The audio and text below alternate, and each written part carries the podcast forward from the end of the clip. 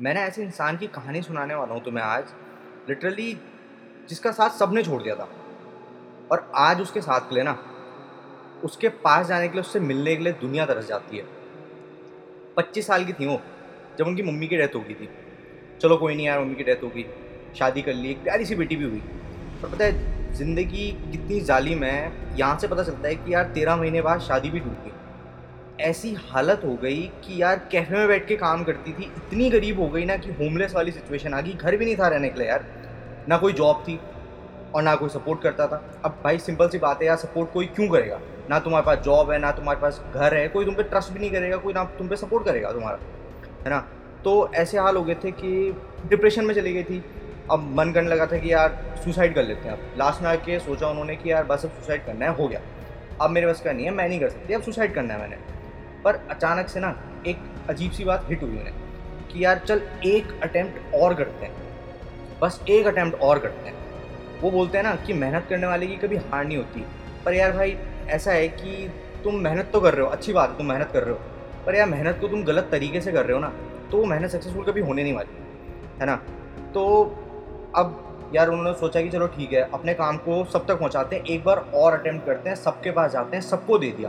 बोला चलो ठीक है ये मेरा वर्क है, आप प्लीज़ एक बार और देख लो। सबको भेजा सबने बोल दिया नहीं। हमने पहले भी मना करा था, हम इस बार भी मना करते हैं, भाई हम नहीं करेंगे। तो यार अंदर से वो होता है ना कॉन्फिडेंस होता है ना, समझ रहे हो तुम कॉन्फिडेंस होता है ना, वो इंसान का कॉन्फिडेंस टूट गया। भाई कि यार मैंने इतनी मेहनत कर दी, मैं इतने टाइम से कर रहा हूँ, क्यों नहीं हो रहा? फ्रस्ट्रेशन हो जाती है इंसान को कि क्यों नहीं हो रहा? क्यों नहीं कर पा रहा हूँ मैं? है ना? हार जाते हैं हम खुद से यार, ऐसा लगने लग जाता है कि बस हो गया, अब कुछ नहीं रहा मेरी ज़िंदगी में, ये चीज़ तो हो ही नहीं पा रही पर टर्निंग पॉइंट देखो ना यार कि कैसा आ गया, फिर से हो यार एक लंदन में।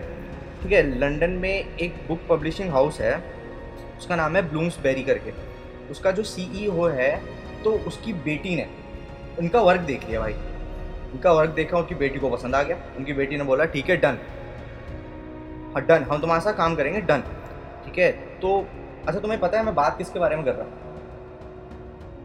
नहीं बता तो भाई मैं बात कर रहा हूँ उसके बारे में। बचपन में लिटरली हमने सबने देखा उन्हें।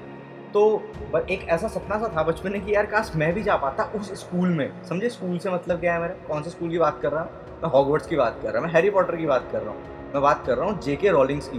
भाई जिन्होंने हैरी पॉटर लिखी है, जिन्होंने हमारे बचपन को एक इतना अमेजिंग वो मोड़ दिया है कि यार ऐसा भी हो सकता है। हम सोचा था कभी किसी ने कि हैरी पॉटर जैसा भी कुछ हो सकता है, पर नहीं। उस इंसान ने हैरी पॉटर लिखी है। तो यार चलो ठीक है, वो हो गया, उन्होंने बोला ठीक है वर्क डन बुक पब्लिश कर देते हैं। भाई बुक पब्लिश होगी। बुक पब्लिश होने के बाद 450 मिलियन कॉपी बिकी बुक की, ठीक है? कितने तो अवार्ड जीते। भाई हद तो तब होगी ना कि जब ये सोच एक मूवी में तब्दील हो गई हैरी पॉटर जब मूवी बनी। अब ये सोचो कि यार जिस जो इंसान अपनी ज़िंदगी से नफरत करने लग गया था कि यार नहीं, अब मेरे से नहीं होता, मुझे नहीं जीना, हो गया ख़त्म। मुझे मरना है, अब ख़त्म। उस इंसान को अपनी ज़िंदगी से इतना लगाव हो गया, इतना प्यार हो गया कि वो कभी रुकी नहीं। और आज ये देख लो कि वो दुनिया की सबसे ज़्यादा पावरफुल सेलिब्रिटीज़ में से एक है। तो best selling author of all the time यार।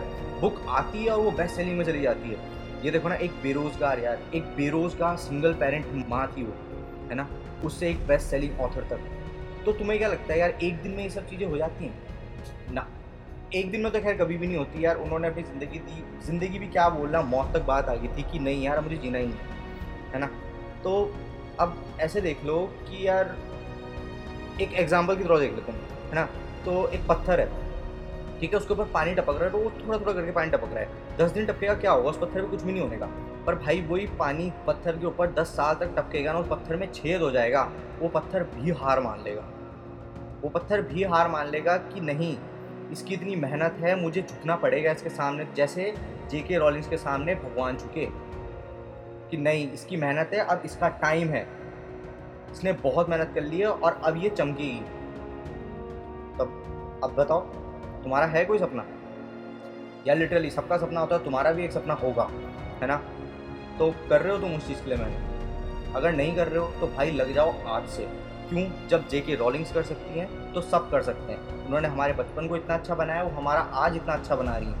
यार, सबका सपना होता है, मेरा भी सपना है, तुम्हारा भी सपना होगा। बहुत सारे यूट्यूबर भी बनना चाहते हैं, मैं ग्रो कर रहा हूँ, मैं अभी स्टार्ट कर रहा हूँ। भाई मिल के स्टार्ट करेंगे। बहुत सारे जो अच्छा लिख सकते हैं, लिखो यार, मेरे को भेजो। मिल एक साथ वर्क करेंगे, भाई, एक साथ चलेंगे और ज़रूर ग्रो करेंगे। लाइक कर देना शेयर कर देना और भाई सपोर्ट करते रहना हमेशा। जय हिंद। जय भारत। मज़े में रहो और good luck for your future